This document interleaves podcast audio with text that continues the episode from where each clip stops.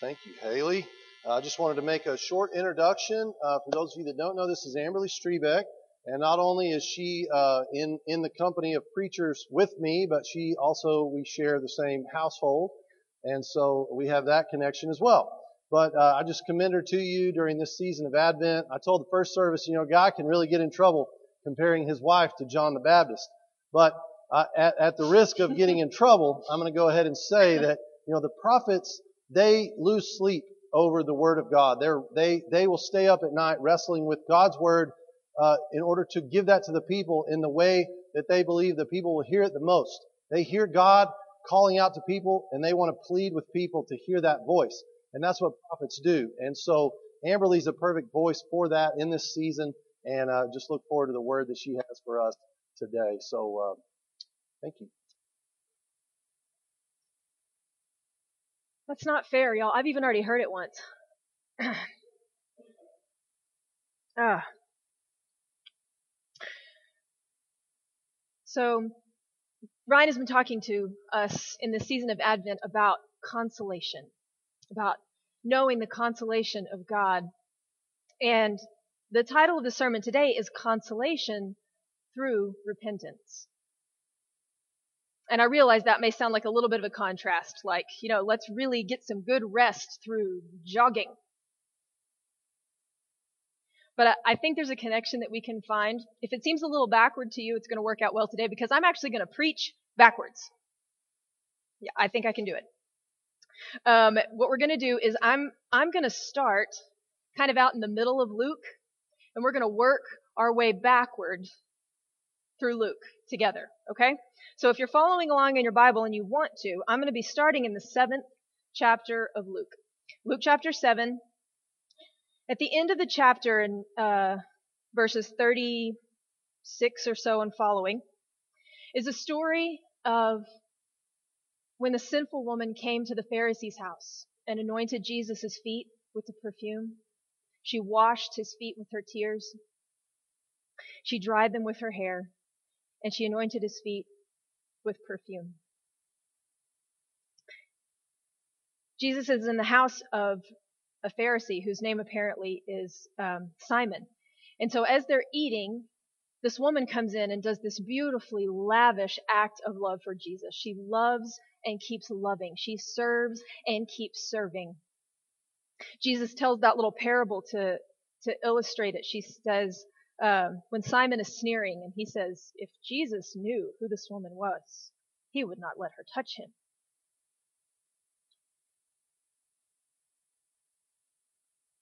But Jesus says, Simon, if two men were forgiven a debt, one of them owed 50 denarii and one of them owed 500, and both debts were canceled, who would be, who would love more? And Simon says, well, I suppose the one who had the greater debt forgiven. And then Jesus looks at the woman and says, and this is our important verse today, verse 47.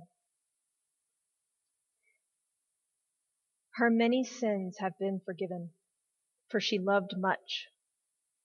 But he who has been forgiven little loves little. See, Jesus has pointed out that Simon didn't meet the bare minimum of being nice to a guest. He says, You didn't give me water for my feet, you didn't give me a kiss of greeting, and you didn't put olive oil on my head, which I grant you is a little weird. I very promise not to do any of those things if you come to my house. I won't, I won't put any grease on your head. But in the ancient Near Eastern world, this is like, this is bare minimum of being nice to a guest, right? This is, come on in. Let me take your coat. Do you need a glass of water? Would you like to have a seat?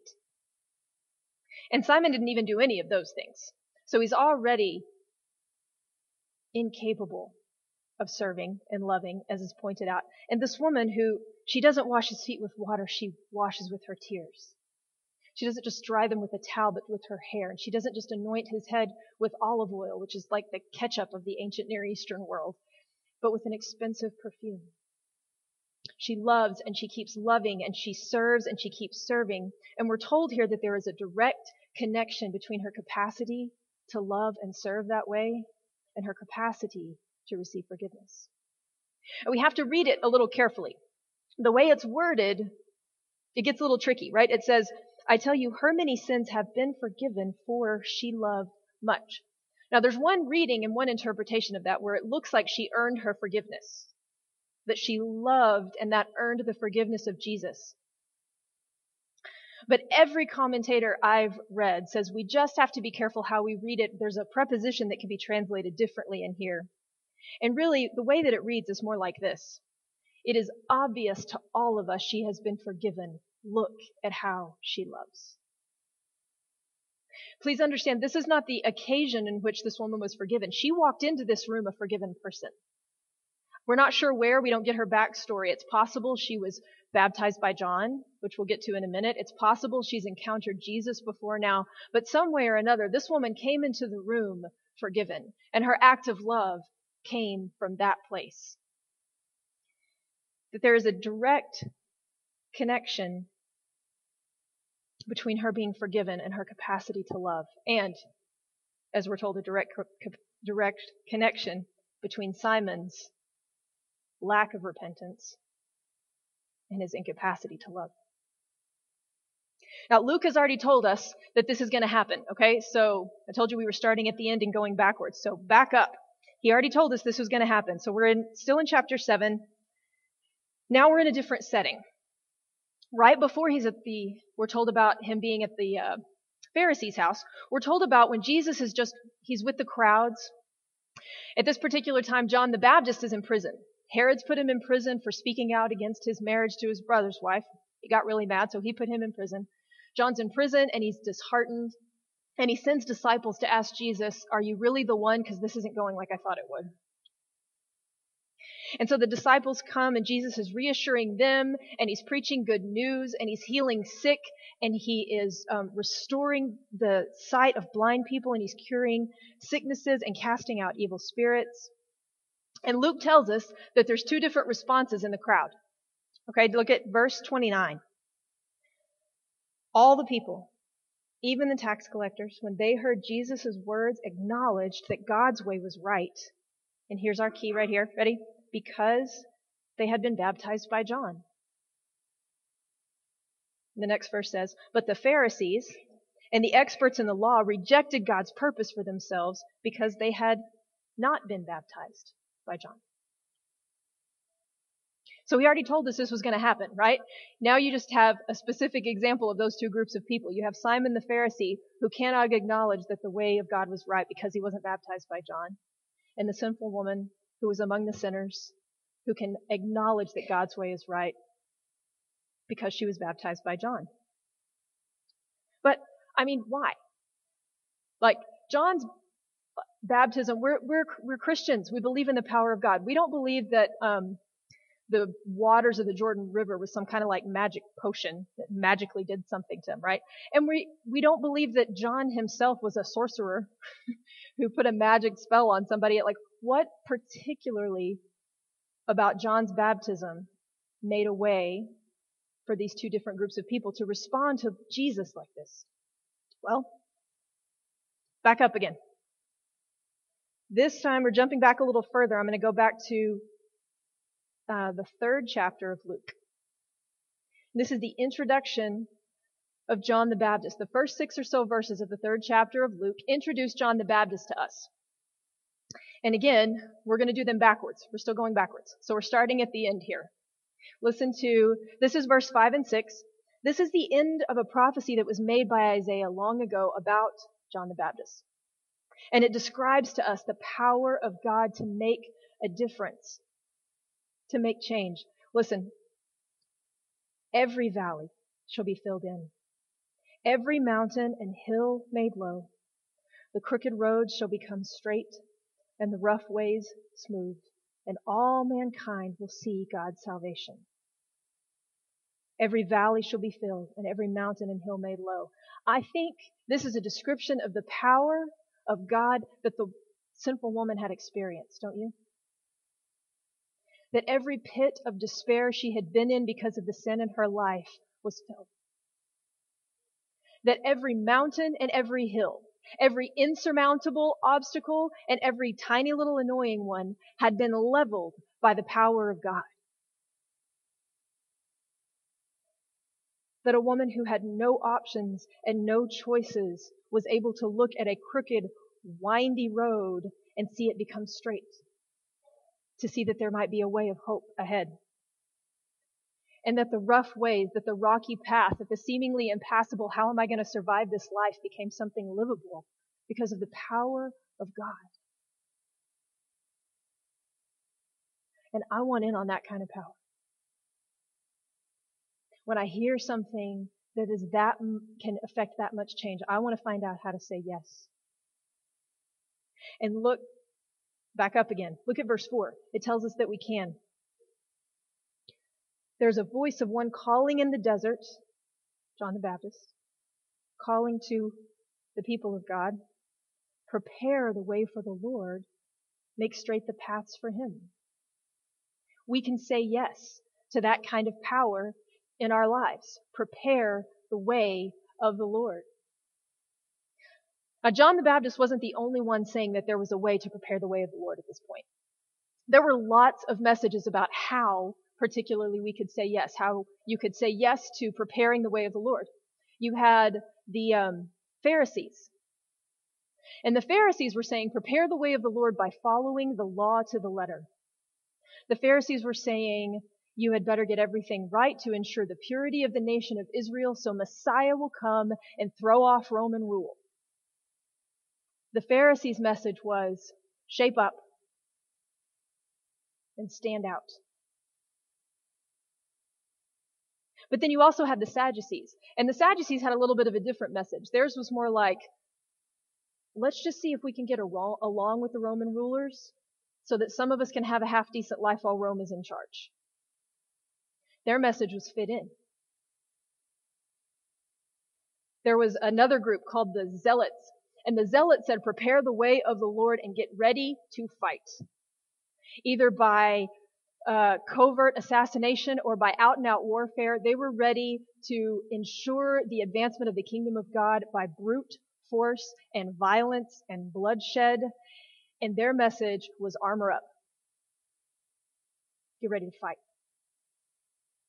And then there was another group, the Essenes, and they had withdrawn and to, to live in the desert. It's not unlikely that John the Baptist was one of them, actually, that they lived in the desert. Their message was kind of run away.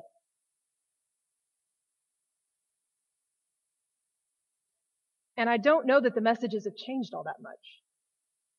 I don't know that the voices have changed a whole lot, that there would be voices shouting at you and me saying, yes, prepare the way of the Lord. Shape up. Stand out. No, fit in. Just kidding. Fight harder. No, really, just run away. And so the unique voice of John the Baptist comes to us. Back up again. Verse 3. He went out into all the country around the Jordan preaching a baptism of repentance for the forgiveness of sins.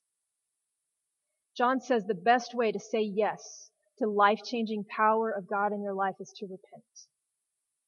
We've heard it all of our lives. If you've been near the church for any amount of time, you've heard it said that baptism and repentance go together. But at this point in history, that's really new. It was not a common Jewish practice. So John's voice is unique. And it's shocking that the best way to make a way for the power of God to be effective in our lives is to repent of our sins. And I completely skipped this part in first service, so y'all get like bonus here. Um, we're going to cheat once and skip forward just a little bit. Because John the Baptist goes on, he starts with the calls is to everyone to repent. And I don't know about you, but that was sort of, when I first became a Christian, my repentance was like just generally, I'm sorry. And it's a good starting place. It's a really good starting place. But then if you go forward a little bit in the story, in verses 7 down through 15 or so, John says, repent and keep repenting. It gets a little more specific. Certain groups of people are asking him, right? You've got tax collectors saying, what do I do to repent? And, and the tax collectors were known for charging too much so that they could keep some for themselves. And John says, stop doing that. And then the soldiers say, what do we do to repent? And the soldiers were known for not feeling like they got paid enough and extorting money from people by force. And Paul said, stop doing that. I mean, John said, stop doing that. That the invitation gets specific. But again, we have to be careful. The woman, the sinful woman did not earn forgiveness by loving much, right? Her loving and serving much was evidence of her being forgiven. I don't think that what John is saying is repent and then keep earning forgiveness by doing all the right things. He's saying that repentance isn't a one-time deal and it doesn't get to stay generalized. That you repent and keep repenting. Because it goes, I, I, some of you have experienced this, I know you have, because I've seen the way that you love people.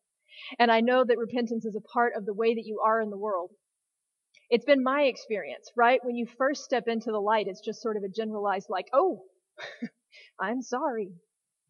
But the further we walk into the light, the more specificity that we see, right?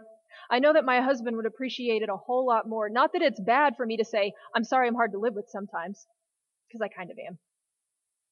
But our relationship is better and we're able to love one another better when I can say, I'm really sorry that I was sharp the other day when we were talking about holiday plans. I'm not, it, I was really stressed and I shouldn't have taken that out on you. Right? It goes from general to specific and our relationship and my own maturity is fostered if I can be a person who repents and keeps repenting. But when we start experiencing that life, we start to think of God. We've, I've talked about this before, about how we start seeing God behaving as though it's how we would behave. We do not serve a punitive, petulant, petty. We don't. God only ever always acts for her, for our good. And the invitation to repentance is like every other one. It is what's best for us every time. Look at what scripture says about it. Okay, first, back up one verse. Verse 2. It says, During the high priesthood of Annas and Caiaphas, the word of God came to John, the son of Zechariah, in the desert. Do you remember that in the very first of Luke's gospel, we get the story of Zechariah? This is John's dad. So we're going to back up to his story. Again, now I'm backing up to Luke 1. Zechariah was old, as was his wife Elizabeth. They were not expecting to have a child. And when John, I mean, when Zechariah didn't believe the angel that told him of John's birth, he was silent for months. He was unable to speak. And then after John was born and they named him, Zechariah burst forth in a song and he extols and he praises God for who God is for a few verses. But I want you to listen to what he prays for his son. So I'm in verse, I mean in chapter one, verse 76. Zechariah prays for John, and you, my child, will be called a prophet of the Most High, for you will go on before the Lord to prepare the way for him, to give his people the knowledge of salvation through the forgiveness of their sin. Listen, because of the tender mercy of our God. Because of his tender mercy. The invitation to repent does it doesn't say it comes from God's unquenchable blazing anger. From God's perfectly reasonable righteous expectations of his holiness. It is a tender mercy to us, this invitation to move into a life of power, to make a difference through repentance. I'm going to back up one, one more time. And y'all look, I'm going way back. Um, all the way to Isaiah. Because God's been saying this for a long, long time. Isaiah chapter 40 is where the prophecy about John the Baptist came from. Um, you can see it again. It's right here. It starts in verse three, right? A voice of one calling in the desert, prepare the way of the Lord, make straight in the wilderness a highway for our God. Every valley shall be raised up, and every mountain and hill made low. And the rough ground shall become level, and the rugged places plain, and the glory of the Lord will be revealed, and all mankind together will see it. Like we just heard. But I want you to back up a little bit. The very beginning of the 40th chapter of Isaiah Listen how it starts. Comfort, Comfort my people, says your God. Speak tenderly to Jerusalem and proclaim to her that her hard service has been completed and that her sin has been paid for. That God's call to repentance is one of comfort, one of consolation.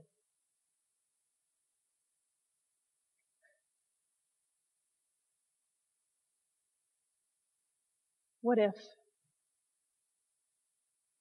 What if the comfort that I seek when I drive to Sonic and get yet another Coke and cheeseburger and french fries? What if that comfort that I really want from that is through not on the other side of, right in the middle of repentance? What, what if the comfort that I'm looking for when I'm meandering through the mall looking for something? What if what I'm really looking for is found through repentance? What if the comfort that we really long for isn't found in our busy calendars or our many achievements or all the applause that we can garner and it's not at the bottom of a bottle and it's not on Netflix that I've been scrolling through for an hour looking for something, for something.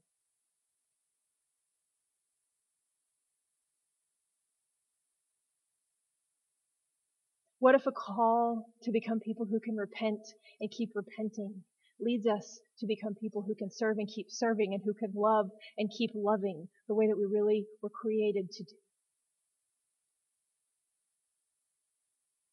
In a moment, we're going to take communion. And as ever, there's an opportunity to confess again. And I pray that you hear that invitation from God as comfort, O my people, that comes out of his tender mercies. Amen.